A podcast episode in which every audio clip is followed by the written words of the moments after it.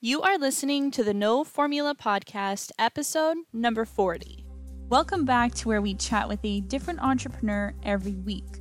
From app developers, sales experts, and coaches to authors and social media influencers, we focus on their journeys, how they built their businesses, and the lessons they learned along the way. Together, we confirm that there is no formula to success. I want to thank all the listeners that have been supporting the No Formula podcast. A special thank you to everyone on LinkedIn who reached out to give me feedback about the podcast. For the chance to get into the next episode, leave a review on Apple Podcasts and don't forget to subscribe. In today's episode, we chat with Martin Coulombe, founder of Osedea, a custom digital solution provider.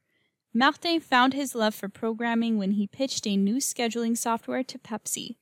From there, he worked for Procter & Gamble and then started freelancing. Although the growth of Osedea started off slow, the team went from one employee to 40 employees in six years.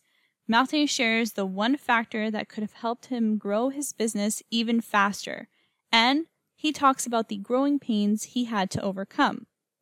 Visit osedea.com to learn how you can get a custom web or mobile application. In the meantime, keep listening to hear about the six factors that helped Martin grow Osedea. Hi, Martin. Thank you so much for joining the No Formula podcast today. Uh, I'm so happy that you're here. Hi, Laura. That's my pleasure. Really happy to be here as well. Okay, so I just want to kick this interview off and I want to ask you about your engineering programming background. Can you tell us a few of the interesting projects that you worked on? In fact, like uh, I really like to do things and, and do projects of all sorts. So before going to engineering school, I had like a, a business about like landscaping business when I was younger in high school. Mm-hmm. Then I started a business around like organizing snowboarding competition. And when I joined university, uh, I studied in industrial engineering. But at that moment, I discovered uh, programming and really got interested into it. So started to do project around that. Mm-hmm. My first software uh, that I sold to Pepsi uh, for like employee scheduling, and it went on from there. Like uh, I decided to work into that field afterwards, even though I didn't explicitly study that field programming. I yeah. really liked it and learned by myself. So wait, what did you what did you study? Uh, industrial engineering. Okay, industrial engineering, and then how did you get the project for Pepsi? How like it yeah, was random? Fact, yeah, exactly. Like in fact, I had like one class about C++ and one mm-hmm. other class about databases. So it got me going to to read more about it. And at school, I saw an ad from Pepsi that they were looking for software from graduate students uh, to help them with. And I, I went, I was like, I could do that, I think. So I went to see my teacher and asked him, Do you think I'm able to do that? Mm-hmm. So his answer was like, With the skills you learned so far, no, but you can definitely learn those and you'll be able to do it. So I made a proposal to Pepsi, uh, presented my idea for the projects. They gave me the contract and went on build the software. And then they started to use it into their uh, manufacturing plant to schedule the the schedule of the all the employees of the plant. That's so cool. Do you know if they still use it? Uh, I doubt it because okay. it's a quite old technology, so I would really doubt it. I hope not for them. Okay, okay. Someone from Pepsi is listening to this and they're like, "Oh my gosh, we're still using it." I hope not. okay, that's awesome. Um, I actually love that story because you just kind of put yourself out there and you're like, I don't know this yet, but I could know this, and you proposed it to them, and it worked, and that's amazing. Yeah yeah in fact in fact a lot of the things we do like we don't know even if we start like a regular job mm-hmm. when we start that job usually we don't know uh, how we're going to do it maybe we know we worked in that field for some years but we change industry it's going to be different. So all the things we do are quite new. Mm-hmm. so same thing for projects a lot of stuff i've done like i don't know how to do them but learned on the fly worked with people like learned a lot so. Uh, i I actually, if you don't mind talking a little bit more about that, because I feel like a lot of entrepreneurs that are just starting off have trouble maybe getting their their first customers because they may, might not feel qualified enough. And what do you think? Maybe your landscaping experience helped you, but what do you think has allowed you, or what skills allowed you to just put yourself out there and get that project? yeah i think like uh, but of course, there's I'm a bit biased because I love to do things. I like to new things. I like mm-hmm. extreme sports, so I'm a bit of a risk taker. So uh, okay, it's, a bit, it's, it's a bit easier uh, for me. But uh, one of the projects that was really interesting and totally new was organizing snowboarding competition when I was in uh, in university. Mm-hmm. And uh, basically, the goal is was to have fun, do a project, learn a lot. So I think having fun was a key component for me uh, to do that project, like a lot of my project. Um, so, but I forgot if I just wait, there's never a right moment. Uh, is the client there now? Is it going to be there in two years or in three years? If he's not mm-hmm. there now, he's not going to be there anymore in two years. So there's no point to wait. I prefer to try it. If it works, it's great. If it doesn't work, then I try something else afterwards. So that's really cool. Of all the projects that you worked on that we just talked about, so maybe your landscaping, the snowboarding, Pepsi. I know also know you worked for Procter and Gamble. Of all those experiences, what do you think has taught you the biggest lesson that you've carried through your your career? Yeah i think like the snowboarding competition uh, was the one that where i learned the most right? Like it was basically what it was. It was uh, we started in 2004 uh, we organized a competition downtown montreal uh, mm-hmm. called the street static. So it we had to build an artificial snow park downtown montreal sainte catherine right the right behind like the the Simons uh, at the time there was no building there so but we never done that i never run like a big business like that so we had to learn everything from sales and marketing to get sponsors you know legal to deal with a contract people mm-hmm. management so all the athletes putting the competition on television he was at MusiquePlus at the time for people that are a bit older like me probably remember that, that channel so. I, I remember i remember so it's been it's been a lot of uh, things like planning and uh, responding to changes and mm-hmm. problems. So, so for us, it's been a, a, great way to learn and to try out things. Um, but one of my biggest lesson I learned there is that if you don't put yourself into this journey, you don't try, and you're you're scared to maybe push a bit people politely, mm-hmm. nothing's gonna happen. And the example is we tried to get sponsors for the competition for a long time. We got no sponsors, and at some point we're like, okay, we need to get McDonald's, otherwise it's not gonna work, right? And uh, but they were not responding. So we went and go see a store, asked to speak to the manager. They transferred our document to the marketing agency that was handling the, the McDonald's account, and uh, we called the girl at the, at the agency and so "I'm looking at your, your stuff. I'll call you back in two weeks. Interesting." Two weeks later, no call. We called back. Interesting, but give me two more weeks. That's okay. So two weeks later, call again. She's like, "Look, I will call you back when it's the right time." And then we realized that it's never going to happen Mm-hmm. And if we mm-hmm. don't have sponsors, we cannot run the event. So I said to my my two uh, partners that was doing that with me, I'm gonna go in person. I'm gonna stay in the building until she meets me for five minutes, and I'm guarantee when she meets us, we're gonna get like the the sponsorship. So my, my colleague like, hey, we cannot do that. So I was like, okay, I'll go alone. Like, don't worry. So one of my partners came with me, even in the car on the way. Mm-hmm. Uh, my, my friend Shao was like, are you sure? Should we do that? So yeah, yeah, let's do that. So we went there. And at the building, the receptionist asked us, "Do you have an appointment?" No, uh, we don't have an appointment. So, but we'll wait. We'll be patient. And she said, "Give me your paperwork. I'll give it to her. She's gonna call you back." And we said, "No, she's not calling us back. So we'll wait politely until she's available. We'll stay until 6 p.m. If not, we come back tomorrow." One hour later, the receptionist told us, "In two days from now, you have a meeting at that time. Don't be late." So we came back for that meeting. Mm-hmm. And the next day after that, we got our sponsorship from McDonald's. Then from there, we got the one from Rogers and so on. So mm-hmm. But to me, my, my biggest learning is that sometimes you always have to be polite and respectful. But if you're a bit pushy in a respectful manner of others, like things can happen, right? No, no one's going to give you something, but if you push for it, it's going to happen. Yeah, I love that. That's amazing. Okay, I don't know if you can share this with us, but can you tell us how much they gave you? A very good amount. Like, uh, did you go in saying like, "Oh, I want a million dollars," or did they offer you an amount? No, we had a, uh, a plan, a proposal. Oh, okay, okay, okay. Like, uh, okay. I'm a old McDonald's customer since then. Like, I never go again. If I eat fast food, that's McDonald's. Because you have to pay the back. yeah, very loyal people. Uh, yeah, you have to tell your whole family to start going to McDonald's. okay, so all this eventually led to creating Osedea, which is your company. Can you tell us more about what you guys do and where the name comes from? Yeah, definitely. Like um, Osedea, uh, in fact, is a bilingual name, which was something really important for me. I really wanted to have something that that's bilingual since mm-hmm. in Canada we're a bilingual country, but not only in Canada, in Montreal. Uh, I like that that diversity aspect of a name. So Osedea is a mix of um, Oze, so in English like kind of like kind of bold kind of, and mm-hmm. the idea. So Osedea. So that's mm-hmm. mm-hmm. for that. So I, I kind of like the fact that it was bilingual. In fact, today at Osedea we have five core value. Diversity and inclusivity is one of them, which is really uh, close to heart.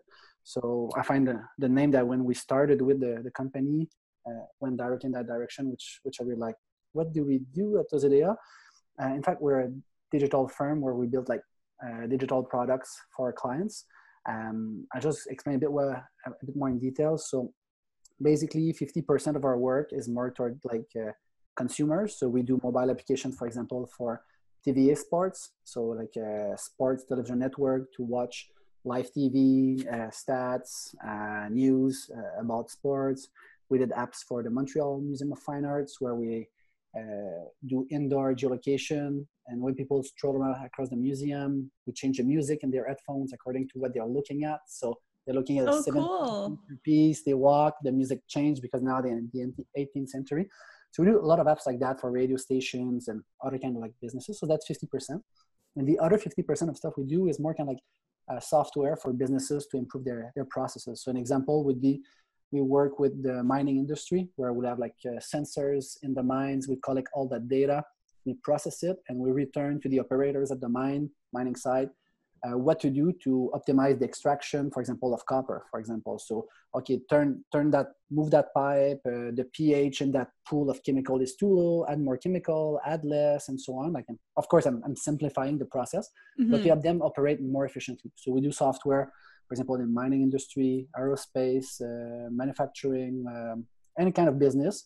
So all our projects are very uh, different. So that's what we yeah. like. I think at the office, like they, they are all very different. So they're so diverse. Like you cannot have someone in the office that's an expert in like copper and mining. No, no, exactly. Right? but like, um, we're actually getting quite good at the, the mining space. That's surprising. I never thought about that. But uh, but yeah, we we we touch a lot of stuff. So the person working in uh, on copper, like the the next month or a couple months later, can work on a uh, startup for mental health, for mental health, for example. Like it's very diverse. They, they change. So yeah. from a big national to a startup, we have all types of company. And I think it's what people like to to change stuff. Change yeah. But doesn't it take time to do all that research for yeah. all these different industries? Like, doesn't that take time away from maybe, I don't know, creating the software? Yeah, there, there's pros and cons, right? So obviously, like we have to learn uh, the domain about, about the domain where we're working in so like mm-hmm. knowledge and all that stuff but at the same time the the, the expertise we have from touching so many different, different like uh, software or platforms or being really creative in different industry mm-hmm. that's like knowledge that we can bring to to our clients as well right so um, okay. yes there's pros and, there's really pros and cons yeah uh, of course but uh, some our clients see the value and and we believe it's it's great but no matter what it's what we like to do. So so we'll continue that way. Yeah no no i love it. It's just like from an outsider point of view and i'm sure like even in like my business textbooks it's like oh always pick a niche and then grow with that niche. And here you guys are thriving and working on so many different things so i love that. Uh, so just going back to your story on how Osedea started how did you get the idea? Yeah in fact uh, I didn't. It, has been a long process. In fact, I I like businesses when I was younger. Went to mm. university, and after university, um, I moved to Toronto uh, to work at Procter and Gamble mm-hmm. um, because I wanted to learn English, improve my English. For sure, you can hear my accent; that's quite thick. So uh, you're pretty my- bilingual. you're doing very well. so I went to Procter to to improve my English. But after, and I thought I'll go one year, I'll come back and start a business. But in fact, I loved so much my job over there. Uh, that I stayed there for five years. I worked in a team called like uh, uh, emerging technologies, where we're like trying all like new stuff. Uh, oh, that's before cool. moving that to like teams who do projects, so it was mm-hmm. was really really fun. We're a small team, and so I really enjoyed it. And then at one point, I said, "Okay, I'm never going back. Like uh, I'm I'm doing this." And one day, uh, I got some sort of a, a, promotion, and they they relocated me to to Brazil. However, the work that to do, the work I started to do there changed, right? I was not hands-on on project, not touching Mhm. New, new tech. I was more doing paperwork, analysis, study uh, around that for for IT uh, for Brazil uh, for the company. And I didn't like it as much. So after six months, I'm like, okay, I'm done. I don't really enjoy that work anymore. So I'm just gonna get, go back home in Montreal. I'm gonna start freelancing, uh, doing mobile apps, um, and see see where it takes me. So then it's it's all started as video, right? So I started doing mobile apps, expanded into the web, um, and so and, and so on. So it was really like I want to do something else. Yeah. I want to do projects. I want to be hands-on. So, so I said the- best thing for me is to do to be a freelancer. I can choose the work I want to.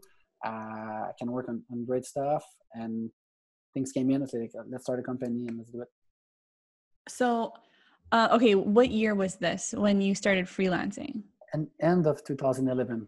So Okay. we can say like 2012. Yeah. So you start freelancing, and how long? How long until you hire your like first employee?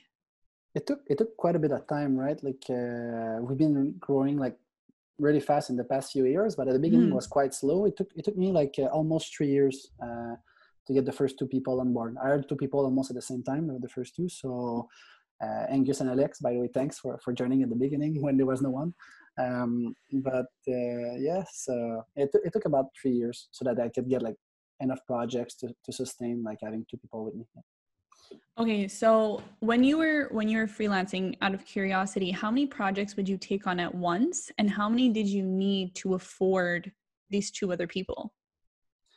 Yeah, like when I was freelancing, I was mostly working on on one project at a time. And at one point, I've been lucky to get like a, a big project that I could not do myself, right? So at this point, I had to take the decision. Okay, I'll get people to help me, and I will Mhm. not really have a salary anymore or a very small one to afford to have people to help me. But that's also going to free me up some time to go and find other project and and get the wheel rolling, right? Mhm. So so that, that's how it came with like a, a bigger project that I couldn't do myself. I could have maybe refused it because say, I, I cannot do it, but it's at that point, say, okay, let's try it. Let's bring people, some some people on board, and let's get the let's get paid a bit less. And uh, I don't have kids yet, so it's the time to do it. That's a, I, I love how this kind of almost happened by accident. You're like, yeah, I'm going to freelance. And I'm like, yeah, I'm going to start a business. so you start the freelancing at the end of like 2011. When did you like name like, oh, this is Osedea? Uh, in fact, when I started freelancing, I kind of like uh, incorporated myself and Oh, right because there's a client that I was like hoping to get that was asking me to to be formally uh, registered as a business as, and as a freelancer. So I had to create a company, create a name. So from that point, I was freelancing, but working under under the company I created. Oh, okay. Okay. That makes sense. So you, you didn't have to raise any capital or anything. It was just kind of, it was a slow start, but then things started to pick up. So when did things started to pick up? yeah, really. Like when we started to get the projects uh, in 2014, then the the ball started to roll for us, right? So we got the projects. I've been able to, to keep the people when the project was finished to, to get new ones and, and so on. So, so from that point, we've been able to constantly like add projects, add people, and so on. Yeah, we're, we've been lucky that we didn't have to raise capital. Um, I think like it's a perfectly valid avenue to raise capital and it helps grow business faster. On my end, like the growth from 2012 when end of 2011 2012 when i started to today that now we're 40 people at the, at the company you know we can consider that maybe as a, as a slow growth or fast growth depends but uh, by not taking capital on my end it allowed me also to keep my freedom and run Mhm. the business like i want to run it on a very like a human way. And it's not because you're taking capital that you cannot do it in a human way but if i want to do something like you know i have the freedom to do it. I have the freedom to help the people in the team if something happens. Hmm I can I can create the programs that I want to make sure like the, the culture is great, the work life balance great, uh, the people can grow personally and professionally uh, at the company. So by by not, not doing that, I've been able to to keep the the freedom. And today, I think it's for us it's great, and we don't have external pressure to do certain things or to reach certain milestone of profit or sales. We want to do it because we want to get better every year. So always push ourselves, but it's not coming from externally. It's because we want to do it. So for me, it's been a good way. Uh, but there's, I don't think there's a right way or a wrong way. It's just the way for for me that work. And often we need we hear that okay we need to raise capital and so on but there's there's other ways to to do it as well. And i'm an example. Although i'm in the service space which is different from a product so obviously if you're doing a product it's a bit harder without like a external funds. Yeah. Uh, yeah i think there's different ways to, to do that. For the for the listeners and if they were at a spot where they're trying to grow their business especially if they're a solopreneur what is your advice to them on how to get that extra help and then after we'll talk about like how you took it to the next level perfect yeah i'll give you an example with startup not necessarily like solopreneurs but like small companies yeah. we work with a lot of startup uh, at Osedea. one of like the the common mistake i see and i've been doing it as well is that often we focus a lot on the on the product itself, on the quality of the service we deliver, and, and often we neglect the, the sales parts. Even for us, as the example at Osedea, we've hired the first person in sales only last year. It only makes one year we have a person in a role like in a sales role. Mm-hmm. And after having that person for one year, I'm realizing that if we would have focused on sale earlier on, we're probably uh, maybe like double the size today hiring a person in sales like three, four years ago. So often I see we work with startups, we, we polish their product, they invest a lot in their product. It's a good quality product. And then they're short on cash to focus on the sales. They didn't prioritize that. So even though they have the best product, it can still be tough to sell. Like selling software is not easy. So I think for, for me, one of the advice um, uh, I give to, to my clients that, that, that come to us is don't forget the sales parts, focus on it. And it's just, it's not just as easy as like uh, calling your friends, right? There's like techniques, there's tool to do it, it's like, uh, and, and to focus on that. Mm-hmm. Oh, wow. I, I didn't realize that at all. And I'm sure it's so difficult with software. Like, yeah, it's, it's not easy, right? Like, yeah, it just seems like cold calling, right? I'm not exactly. sure. just like, hey. you, you buy a bike at the store, you see it, you can touch it, yeah. you, you, like it you don't like it you buy software you buy something that you're going to see in three months and six months from now so it's going to be really yeah. tough. It's really tough to say okay yeah i want to do it. So selling that needs a, a lot of trust from the clients to when they pick a partner for, for their software. So interesting. Is there is there any other mistake not necessarily mistakes but thing pieces of advice that you would give to small businesses on how to scale their growth maybe a little bit faster uh, yeah, I think like for sales for me is like a is, a big one. Yeah. Uh, obviously, like I think like uh, as a second thing, like doing quarterly work, you know, like uh, and being loyal to clients. Uh, mm-hmm. You know, like often you get a client that's been with you f- for many years, and then you get another one that's more money or more interesting and so on. But mm-hmm. I think being, being loyal to your clients, to the people who help you, like getting started brings you a long way because there are people, they're ambassadors, they can like reference you to other clients. So I think mm-hmm. it's something we work with clients that were there with us when we started, like uh, hiring people. So like uh, five, six years ago, they're still with us. So it's it's really fun to see, and they're they're great ambassadors. They bring us works. We need to build a case study. They're open to do it. So so it can help. Uh, it can help us a lot now by having stayed with them. Even though like today, we don't charge them we charge them a lower rate you know like mm-hmm. there's all those kind of things that, that come with it but it's still worth it to, to keep those people on board with you yeah the long-term value of having the customer. And out of curiosity because you create the software and then you give it to them how do you do they keep coming back for different software or do you continuously work on the software with them?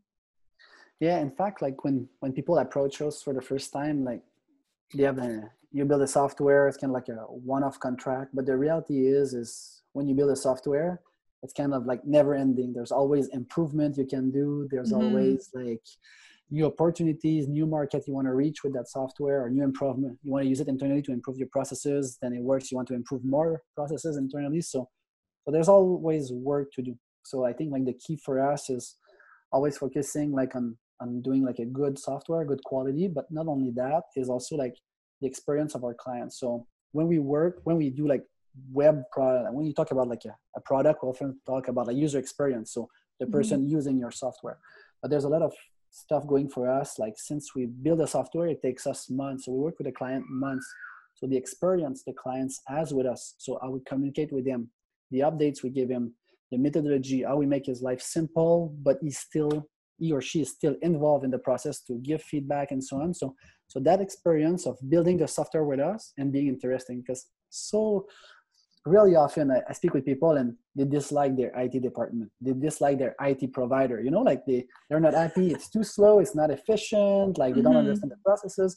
So I think us we put a lot of emphasis on like the, the customer experience. So like when they work with us, like not the actual product, we do them a good quality one, but I, when they work with us, we want to make their life easier. And what's funny is that um, like a couple years ago, like five, six years ago, it was not a strength. Like it was actually a weakness. And some clients really like the product we built for them, gave us the feedback. You know, Martin, like uh, the product is great. We love it. We're happy with the result. But the road to get there was really rocky and bumpy, right? It, it caused us maybe a bit of stress or we had to create work, rework or so on. So, so we took that feedback and now uh, taking that feedback, uh, now we use it as a strength, right? We, we, we took it, we digested it, we say, okay, we could complain and say they're, they're wrong, but let's take it, let's try to improve. And now today, that's kind of a strength that we use as a selling point and clients like it. And then they, they also, it's also a reason why they stay with us uh, in the future. I think that's a great point on how to grow your business is always considering customer feedback and then implementing it and making those changes because it's one thing to ask for the feedback and then ignore it but you guys have implemented it now and it's a strength which is amazing yeah. And i feel really lucky that those clients and they, they know they are that that they gave us that feedback right? Like uh, mm-hmm. I, one client i almost left like the meeting when the project was done. Like i was like not crying in my car but i was really sad. I was like it's done with them. It's never going to happen. It's a it's a big corporation. And uh, mm-hmm. and they call us back right? Because they, they like the end product but you guys need to improve and we did improve and then we continue to work with them afterwards. And for me i will always respect the person who gave me that feedback. So mm-hmm. So also my advice is don't be shy to give feedback, right? If the person would just have ignored it and not given to us, maybe we're not there today. Like yeah, um, but you were also receptive, right? Because you could have cried in your call in your car and then never answered their phone call again,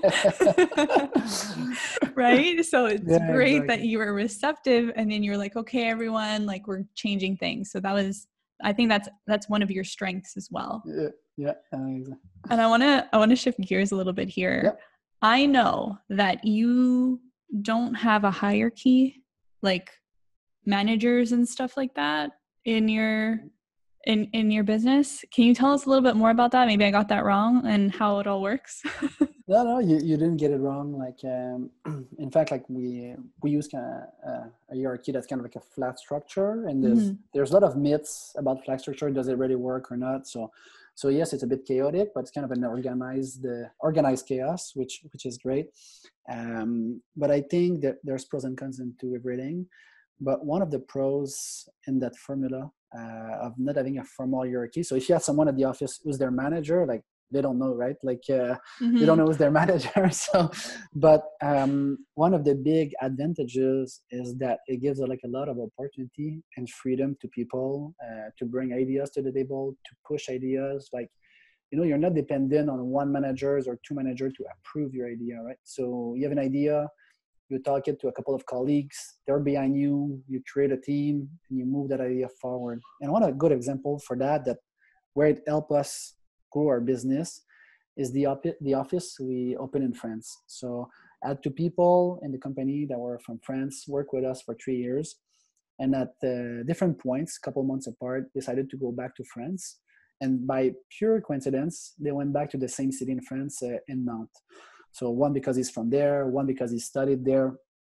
And you know what? They wanted to say like to continue to work toward this idea and they wanted a bit more as well. They're like hey martin could, could we open an office? Like uh, we could do it and so on. So so they prepared the project they brought the idea and like there's no form there's not a formal hierarchy and even with myself so who am i to say like no guys you cannot do it? So look we this is the budget you ask. We do have the money available so so go ahead and start that project and, and try it out. So it makes about like uh, one year and a half now that, that we started the project and the bureau, the office there now is uh, they started two now they're five uh, they're looking for more people to join the team and it's working so but having a formal hierarchy maybe they would have proposed that to their boss mm-hmm. their boss could mm-hmm. have been shy to talk to me about it say no it's not the right time blah blah maybe that person was not interested in overseas projects so so i mean that way there's like a lot of like rapid communication. Like people are really free to bring ideas. So for us, it works out really well.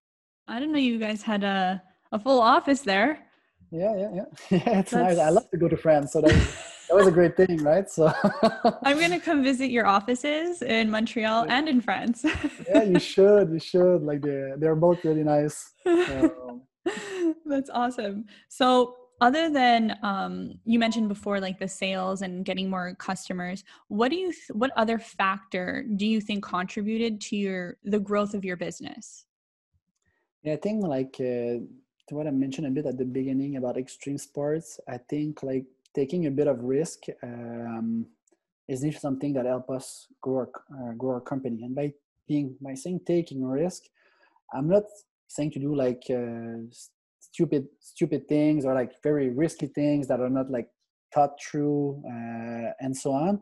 What i mean by there is being more kind of a by taking risks is being open-minded right? So mm. there's stuff that can be a bit risky or a bit like out of our comfort zone or it's not something that we offer that we're not planning to do or so on.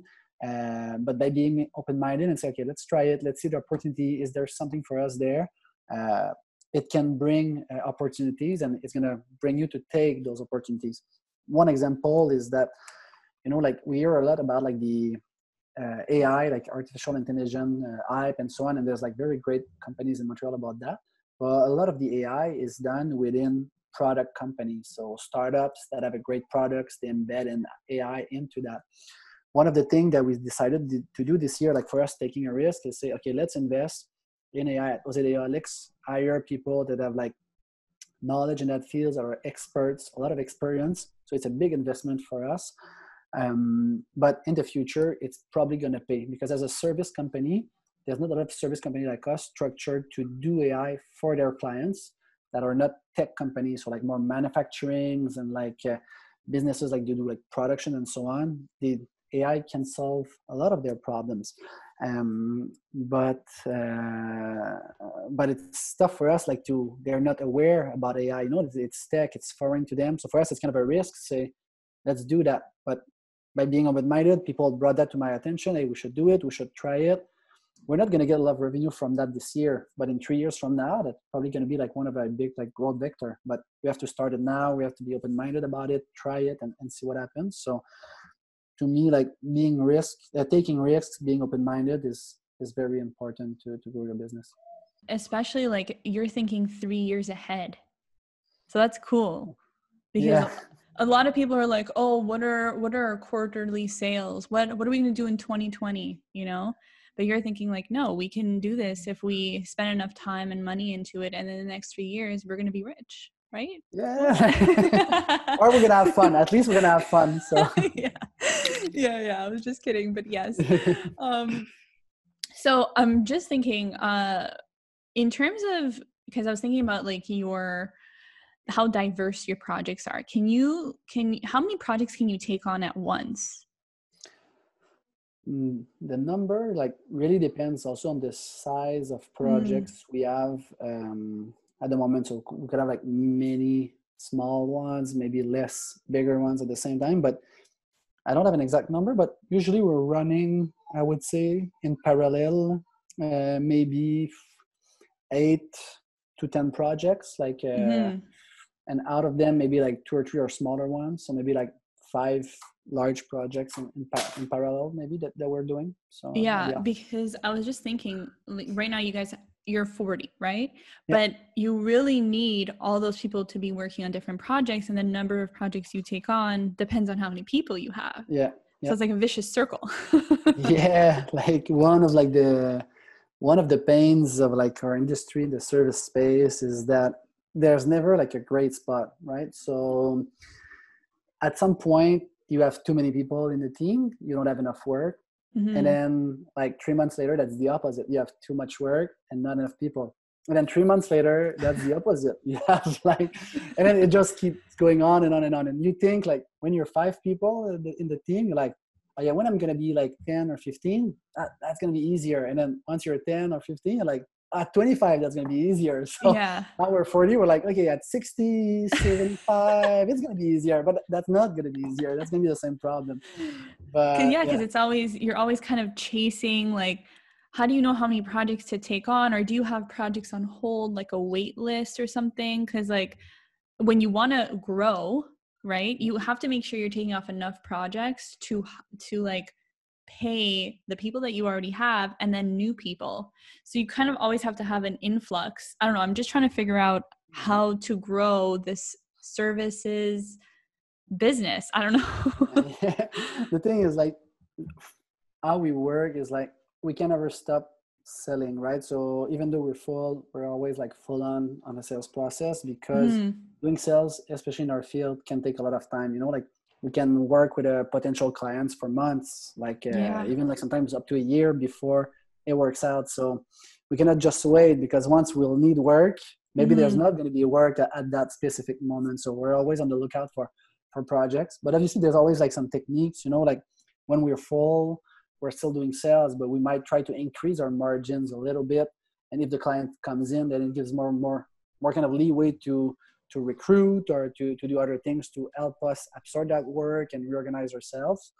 Um, but one of the key things, although is, even though we're a small company, you know, we hired like a, full-time person in charge of like uh, recruitment. So uh, that person helps us a lot to to um, to react to the spikes, hire more people when, when we need to do so. Uh, so that's been real, really helpful for us. Like uh, I didn't think uh, when I was building business that at 40 people I will need a person in charge of like only only recruiting. Yeah. But since we have that person within the team, for us it's been a game changer, and we really appreciate that. the fact that we can kind of hire on demand uh, it smooths out the process that person brings with comes in with some expertise and stuff and and to us we're we're in a field where where we sell our talent right we sell our expertise uh, the people the people is really really really key like in every business people is key but we don't have machine we don't have a product we have like expertise that we sell so the, the people in the team are, are key so having that person as well help us to be always always on the lookout for like the, the best people so we're constantly looking and once we have a great fit, we will hire the person nevertheless, even if there's no work, because we know work will come at some point. So we're always always. That, so. But in terms of that means you you for sure have some capital like saved up for that, right? Because yes, not yeah. every small business that can be like hire them.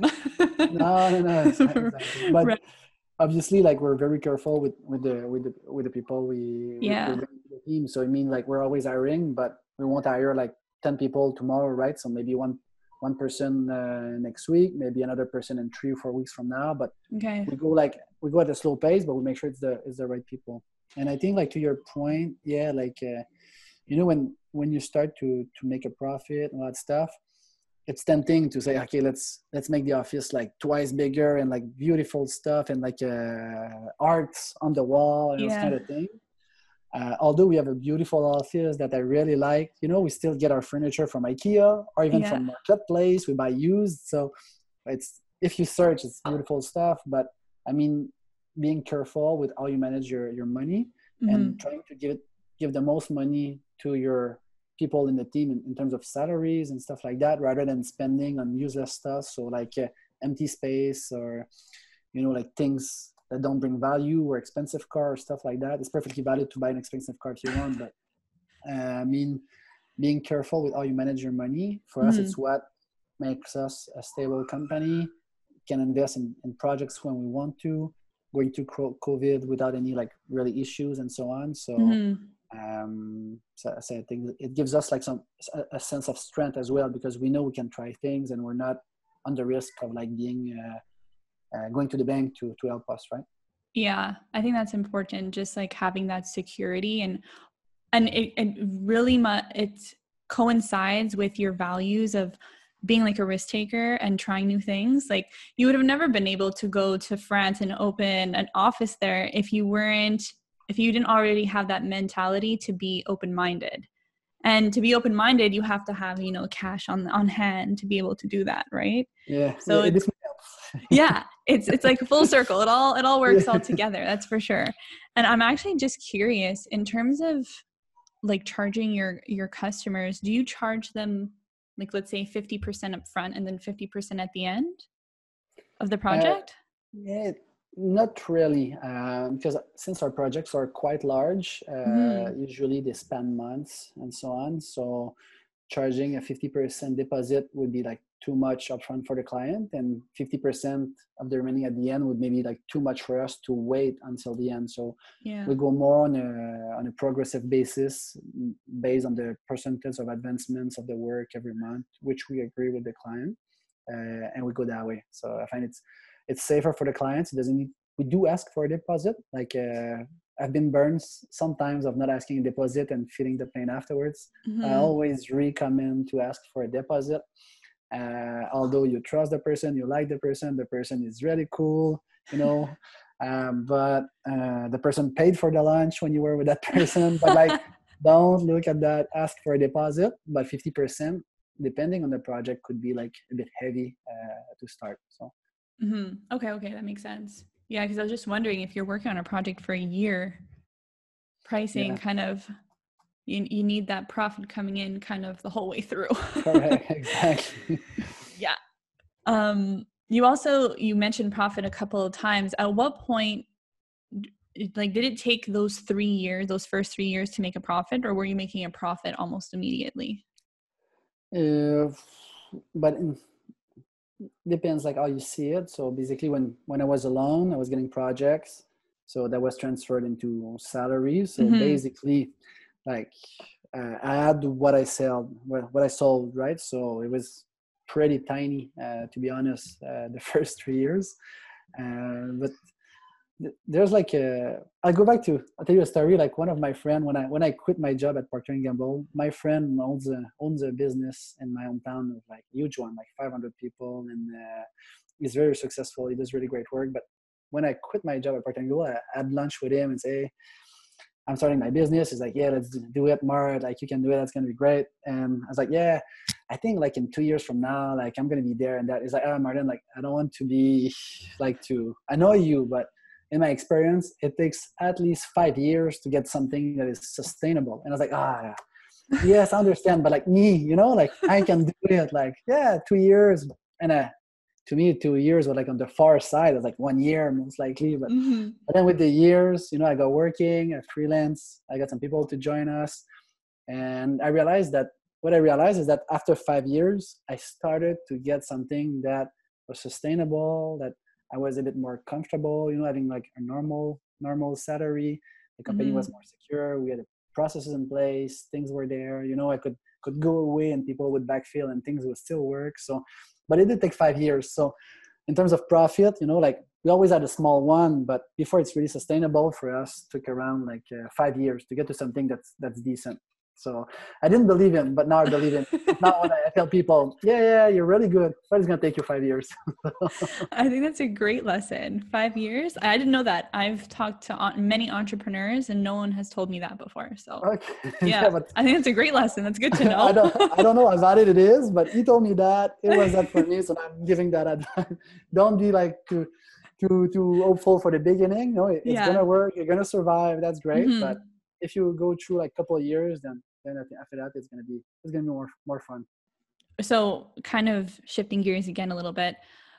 I know before we were talking about employees and and that was kind of like a pain point as in someone's always you you know you actually have a recruiter to look for people depending on your work other than that was there any growing pains that you had to overcome and can you tell us about any of them there's uh, there there's always challenge you know when, when you work with people and uh, that's the beauty of diversity. Like you know we're all different and diversity is not just like the, the language or the skin color or whatever. It's more also like personality right? We all have like different personalities and that that's what's beautiful but also what sometimes creates problem and friction. So obviously within team members you know like some some discussions and some stuff and like uh, situation to deal and manage the more people you grow in the team the more likeliness that it's going to happen and that you're going to have to manage that.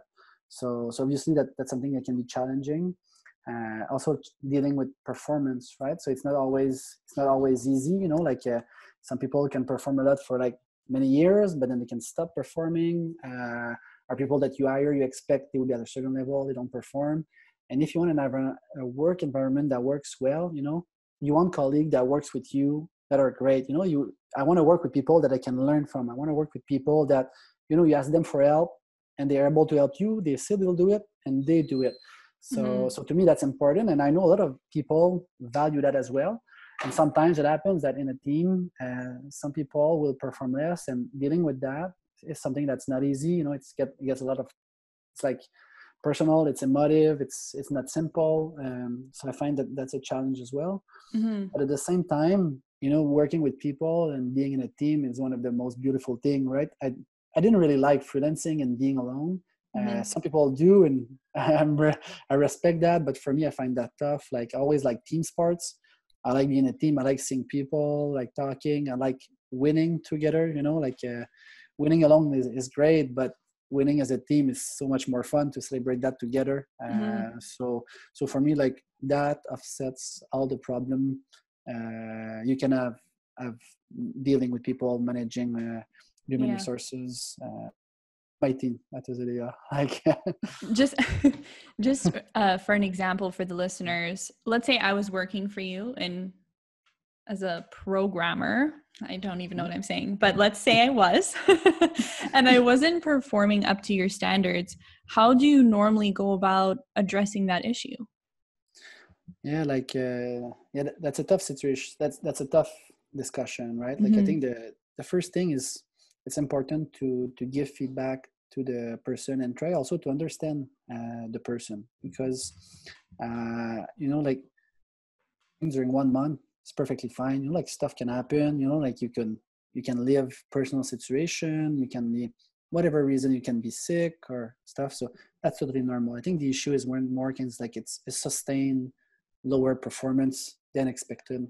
Uh, the key thing is to discuss with the person, try to understand, give feedback, uh, share a plan, make sure we're all aligned, make sure the other person also is still motivated, is still into it, try to understand and help, right? Because in every situation, uh, always, always believe that there's two-sided, two sides. So yes, the person is not performing, but also the company and myself, there's maybe something that we've done that mm-hmm. prevents that person to perform once that's done then we move together you know we, we agree to some things and, and things continue and then at some point then we discuss again with the person and if it if there's no way to resolve this, the resolve the situation um there's at some point you don't you don't have choice than than to let go the person. I seem very radical, but I think it's also something that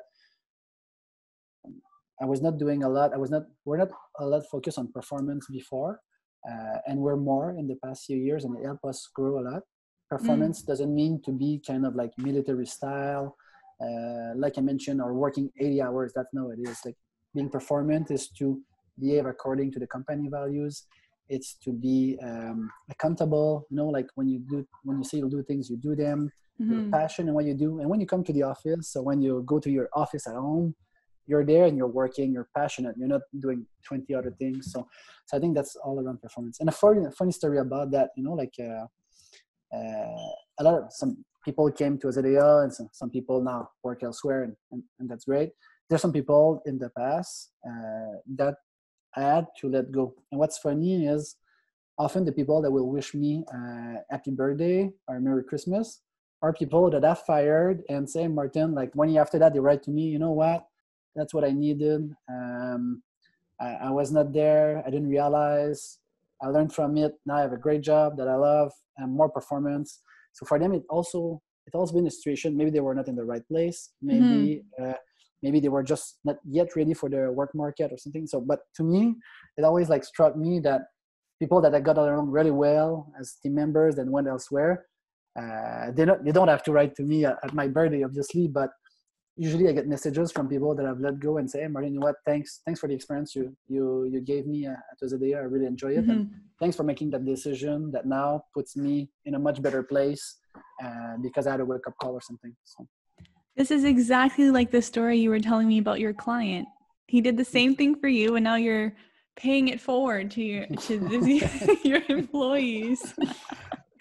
it's not it's not common, but uh, but I yeah. think performance is a tough topic. And then mm-hmm. your question about like uh, working with people and growing a team, what sort of pinpoints performance is definitely a, a tough thing. Yeah.